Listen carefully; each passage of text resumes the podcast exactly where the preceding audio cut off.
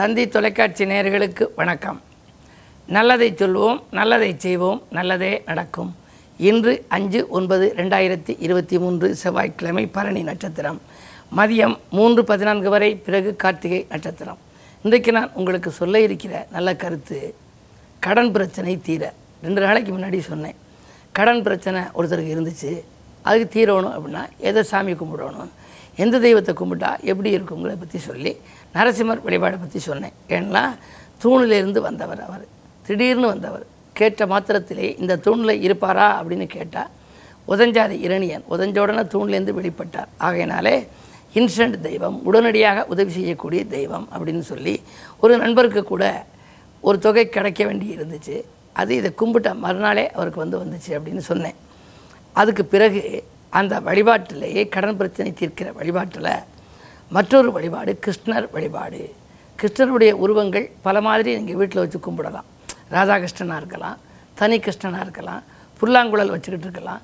ஆனால் வீட்டில் இந்த குடை பிடிச்சிக்கிட்டு இருக்கும் பாருங்கள், மலைக்கு குடை பிடித்த மாதிரி இருக்கும். ஒரு பெரிய மலையையே அவர் குடையாக்கி அவர் கையில் வச்சுருப்பார் கிருஷ்ணர்.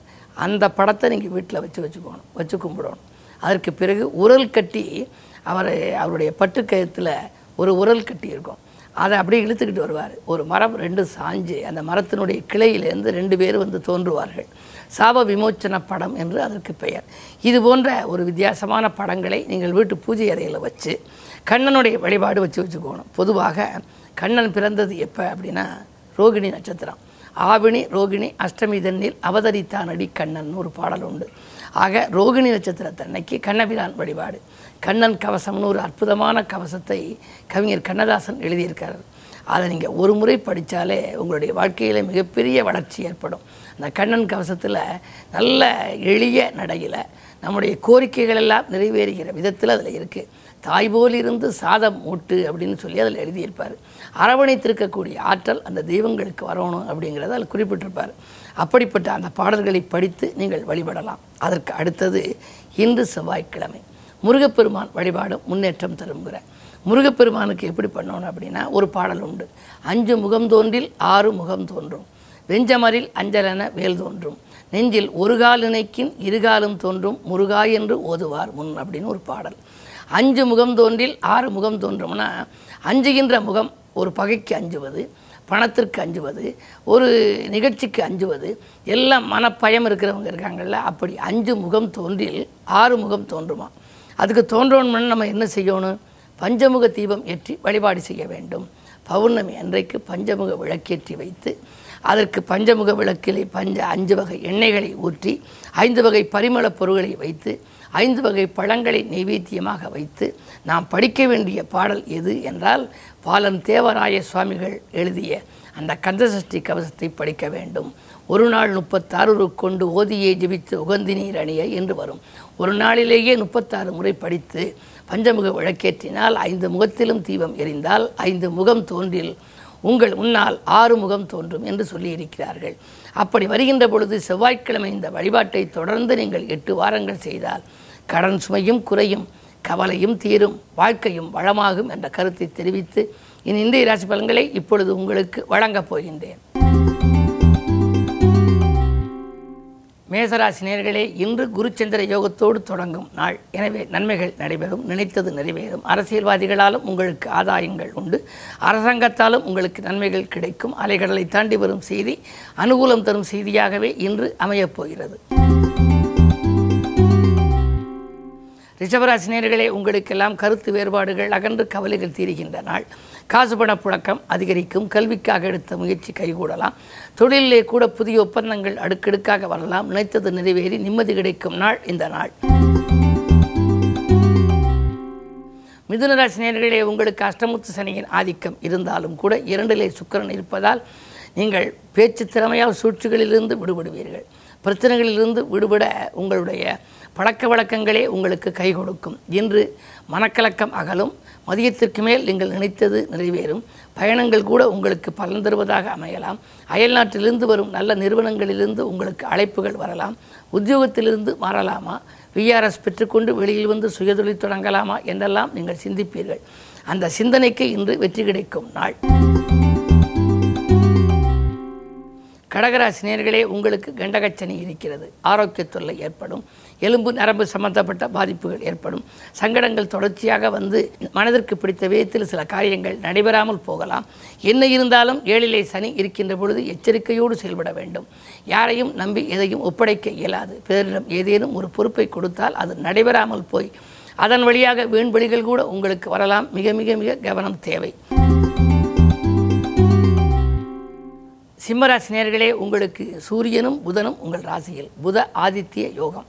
கல்விக்காக கலைக்காக நீங்கள் எடுத்த முயற்சிகளில் வெற்றி கிடைக்கும். தொழில் ரீதியாக நீங்கள் புது முயற்சிகள் எடுத்தாலும் அதிலும் உங்களுக்கு பலன் உண்டு. மாமன் மைத்துன் வழியில் உங்களுக்கு உதவிக்கரம் நீட்டுவார்கள். சூரியவலம் நன்றாக இருப்பதனாலே அரசு வழியில் ஆதாயம் உண்டு. எத்தனை நாள் தான் இந்த வேலையில் இருப்பது, அரசாங்க வேலை கிடைக்குமா என்றெல்லாம் முயற்சி செய்தவர்களுக்கு, இன்று அரசு வேலைக்கு விண்ணப்பித்தவர்களுக்கு கூட இன்று நல்ல தகவல்கள் கிடைக்கலாம். அது மட்டுமல்ல, ஆறிலே சனி இருப்பதனாலே இன்று உங்களுக்கு பயணங்கள் பலன் தருவதாக அமையும். எதிரிகளின் பலம் கொஞ்சம் குறையும். எனவே பகையானவர்கள் கூட இன்று உங்களுக்கு உறவாகலாம். இன்று ஒரு இனிய நாள்.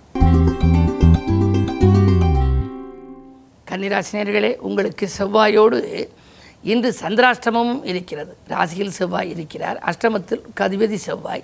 இன்று சந்திராஷ்டமம் இருக்கிறது. எனவே மிக மிக மிக கவனம் தேவைப்படும் நாள். கொடுக்கல் வாங்கல்களில் குழப்பங்கள் ஏற்படும். திட்டமிட்ட காரியங்கள் திட்டமிட்டபடி நடைபெறாது. உத்தியோகத்தை நீங்கள் தக்க வைத்துக் கொள்ள பெரும் பிரயாசம் எடுக்கும் சூழல் உண்டு. பெரிய மனிதர்களை பகைத்து கொள்ள வேண்டாம். என்ன இருந்தாலும் இன்று செலவுகள் கூடுதலாக இருக்கும், வரவு குறைவாக இருக்கும், நிம்மதி குறையும். இந்த நாளில் நீங்கள் கிழமை செவ்வாய் என்பதால் முருகப்பெருமானை வழிபடுவது நல்லது. துலாம் ராசி நேயர்களே, உங்களுக்கெல்லாம் வீடு மாற்ற சிந்தனை, இடமாற்ற சிந்தனை, உத்தியோக மாற்ற சிந்தனை மேலோங்கும் நாள். பயணங்களால் உங்களுக்கு பலன் உண்டு. ஏழிலே குரு பகவான் சந்திரனோடு இணைந்து பார்க்கின்றார். வாழ்க்கை துணைக்கு வேலை கிடைத்து அதன் மூலம் வருமானம் வரலாம். அது மட்டும் அல்ல, அயல்நாட்டிலிருந்து நீங்கள் எதிர்பார்த்த நல்ல தகவலும் உங்களுக்கு கிடைக்கும். தொழில் உத்தியோகம் திருப்திகரமாக இருக்கும். இந்த நாளில் கிழமை செவ்வாய் என்பதால் அம்பிகை வழிபாடு இன்பம் வழங்கும். விருச்சிக ராசி நேயர்களே, உங்களுக்கெல்லாம் ராசிநாதன் செவ்வாய் லாபஸ்தானத்தில். எனவே பொருளாதாரம் நன்றாக இருக்கிறது. கரைந்த சேமிப்புகளை ஈடுகட்டுவீர்கள். காரிய வெற்றிக்கு நண்பர்கள் கை கொடுத்து உதவுவார்கள். இடம் வாங்குவது, பூமி வாங்குவது, வீடு கட்டுவது போன்றவற்றில் கவனம் செலுத்துவீர்கள். அது மட்டுமல்ல, குரு ஆறிலிருந்து பனிரெண்டை பார்க்கின்றார். பயணங்கள் உங்களுக்கு பலன் தருவதாக அமையும். நீண்ட தூர பயணங்கள், அயல்நாட்டு பயணங்கள் அல்லது அயல் மாநிலங்களுக்கு நீங்கள் செல்ல நினைத்திருந்தால் அது கைகூடலாம். அது மட்டுமல்ல, ஆறிலே குரு இருப்பதனாலே இன்றைக்கு ராகுவோடும் அது இணைந்திருப்பதனாலே திட்டமிட்ட காரியங்கள் சிறப்பாகவே நடைபெறும். தனுசு ராசி நேயர்களே, உங்களுக்கு இரண்டிலே சனி. வாக்குஸ்தானத்தில் சனி வக்கிரம் பெற்றிருப்பதால் கொடுத்த வாக்கை காப்பாற்ற இயலாது. கொள்கை பிடிப்போடும் நீங்கள் செயல்பட இயலாது. குடும்ப உறுப்பினர்கள் உங்கள் குணமறிந்து நடந்து கொள்ள மாட்டார்கள். நீங்கள் எதை எந்த நேரம் செய்ய நினைத்தீர்களோ அதில் தடைகளும் தாமதங்களும் வந்து ஆட்கொள்ளும். ஆனால் ஆடை ஆபரணங்களுக்காகவோ அல்லது விலையுயர்ந்த பொருட்கள் வாங்குவதற்காகவோ நீங்கள் செலவிடும் சூழலும் உண்டு. விரயங்களை வீண் விரயமாக்காமல் சுப விரயமாக மாற்றிக்கொள்வது உங்கள் புத்திசாலித்தனம். மகர ராசி நேயர்களே, அஷ்டமத்தில் சூரியன் அடியெடுத்து வைத்திருப்பதால் ஆரோக்கிய தொல்லை உண்டு. அதிகார வர்க்கத்தின் ஆதரவு குறையும். பாசம் மிக்கவர்களின் வேஷம் கலையும். நீங்கள் நினைத்தது நிறைவேறாமல் போகலாம்.